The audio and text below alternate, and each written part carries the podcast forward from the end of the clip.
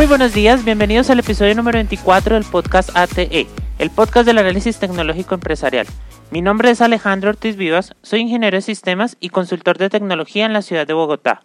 Hoy es viernes 9 de octubre del 2015 y el tema del día de hoy son los datos cuantitativos y los datos cualitativos. Digamos que como solamente estoy teniendo dos emisiones en estas semanas que son especiales para mí por el nacimiento de, mi bebé, eh, voy a hablar de un pequeño resumen de noticias, ya que no lo tenemos, y luego voy a tenerlo en cuenta para hacer un programa especial de otra idea para emprender.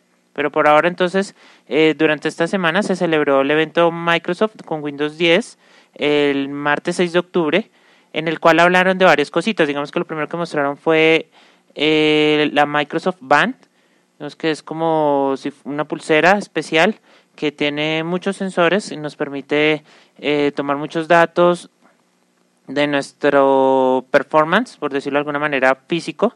Entonces nos mide los latidos del corazón, eh, como tiene un sistema de...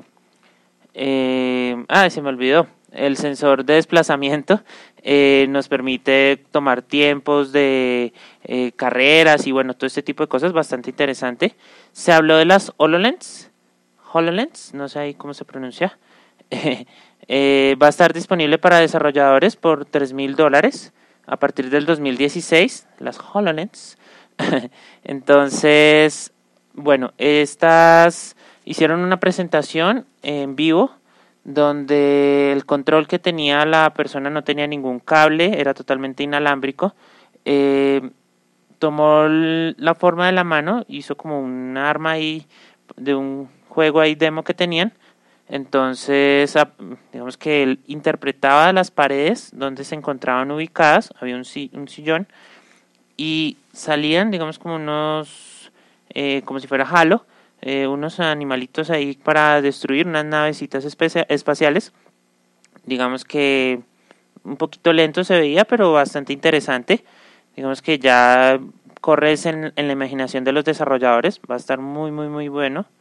Eh, lo otro que presentaron fue el, Lumia 950 y 950 XL. Hicieron una demostración de cómo eh, Windows 10 se adapta. Eh, pasó de dispositivo a ser, le conectaron un teclado y un, mouse y pasó a ser directamente un computador, pasó su versión PC, pero estaba interactuando totalmente desde el celular. Bastante chévere. Se habló de, ah bueno, también la cámara, una cámara 20 megapíxeles Digamos que lo que más destaca Lumia es la cámara. Yo tengo un Lumia, precisamente el, el 630. Digamos que lo que más destaca siempre es la cámara. Toma muy buenas fotografías y de 20 megapíxeles, pues bastante interesante. Eh, también mostraron un Lumia 550 que va a estar en 139 dólares de gama baja. Digamos que el, el, gran mercado del Lumia también está en la gama baja, no tanto en la gama alta. Eh, presentaron la Surface, Surface Pro 4 eh, mostraron que mm, una adaptación al teclado, ahora separaron algunas teclas y mejoraron la resolución de la pantalla, la velocidad, todo muy chévere. Y también mostraron la Surface Book, que es como la laptop de Microsoft únicamente para desarrollada por ellos. Eh, mostraron, digamos que a lo mismo de Apple, un pencil eh, pero este tenía borrador, entonces digamos que también fue como una pequeña burla a ellos, pero bueno, en las competiciones entran y el evento duró aproximadamente dos horas, entonces ahí les hice un, pequeño resumen. Ya directamente en, en ortizvivas.com, digamos que el podcast anterior hablamos de objetivos empresariales, durante la semana se abrió el canal de YouTube, lo pueden buscar como podcast ATE, eh, hay una lista de reproducción con los capítulos, digamos que hasta ahora se están subiendo. Ya para la otra semana van a estar completos, incluyendo este. Y se subió un video para la suscripción al blog de cómo lo podríamos hacer.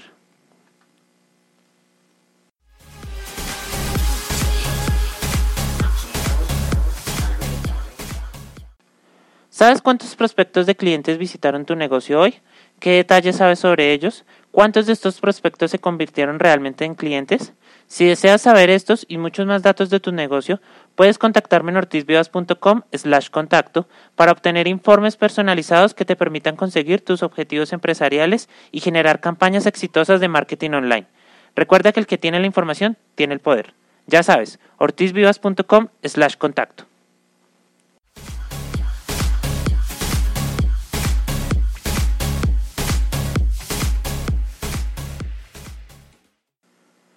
Ahora, después de este resumen de noticias de la semana, vamos a continuar con el tema del día. Entonces hablamos de los datos cuantitativos y los datos cualitativos.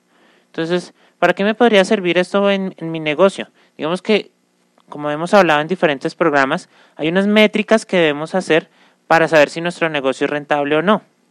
Y para muchas otras cosas, pero digamos que esa sería la razón principal.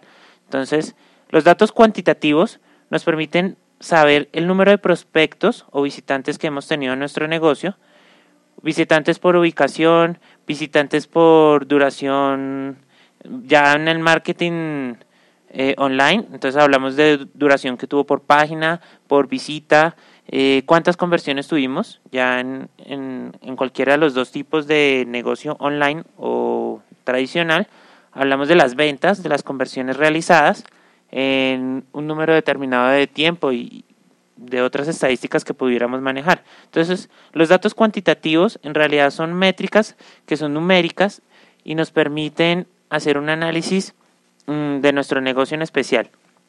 Pero los datos cualitativos nos permiten hacer un dato de nuestro prospecto o nuestro cliente para fidelizarlo o para cómo lo, lo enamoramos en nuestro negocio.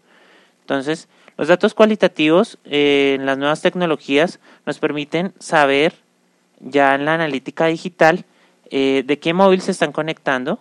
Eh, podemos analizar puntos de venta que están conectados a la nube. Podemos analizar los CRMs. Los CRM son sistemas de marketing, digamos, gestión de marketing podemos saber si se están conectando de electrodomésticos, de qué electrodomésticos, en qué hora. Entonces, eh, podemos hablar de consolas de videojuegos, podemos hablar para aplicaciones, obviamente, o podemos hablar de hasta incluso refrigeradores o lavadoras. Ya todas estas nuevas tecnologías nos permiten hacer todos estos análisis. Google Analytics nos permite hacer informes personalizados de cada una de estas eh, pues, estadísticas eh, para nuestro negocio. Entonces, este análisis específico podemos hacerlo desde las estrategias o campañas de marketing online incluso, pero lo más importante es el análisis del cliente y no solo del sitio web o de nuestra tienda física. Entonces, la experiencia que tiene el cliente, ¿cómo podemos hacerla en un sitio que no es online, digamos en una tienda tradicional, eh, a por medio de encuestas? Le preguntamos a nuestro cliente cómo se sintió, si se sintió bien atendido, si consiguió lo que quería, todo ese tipo de cosas.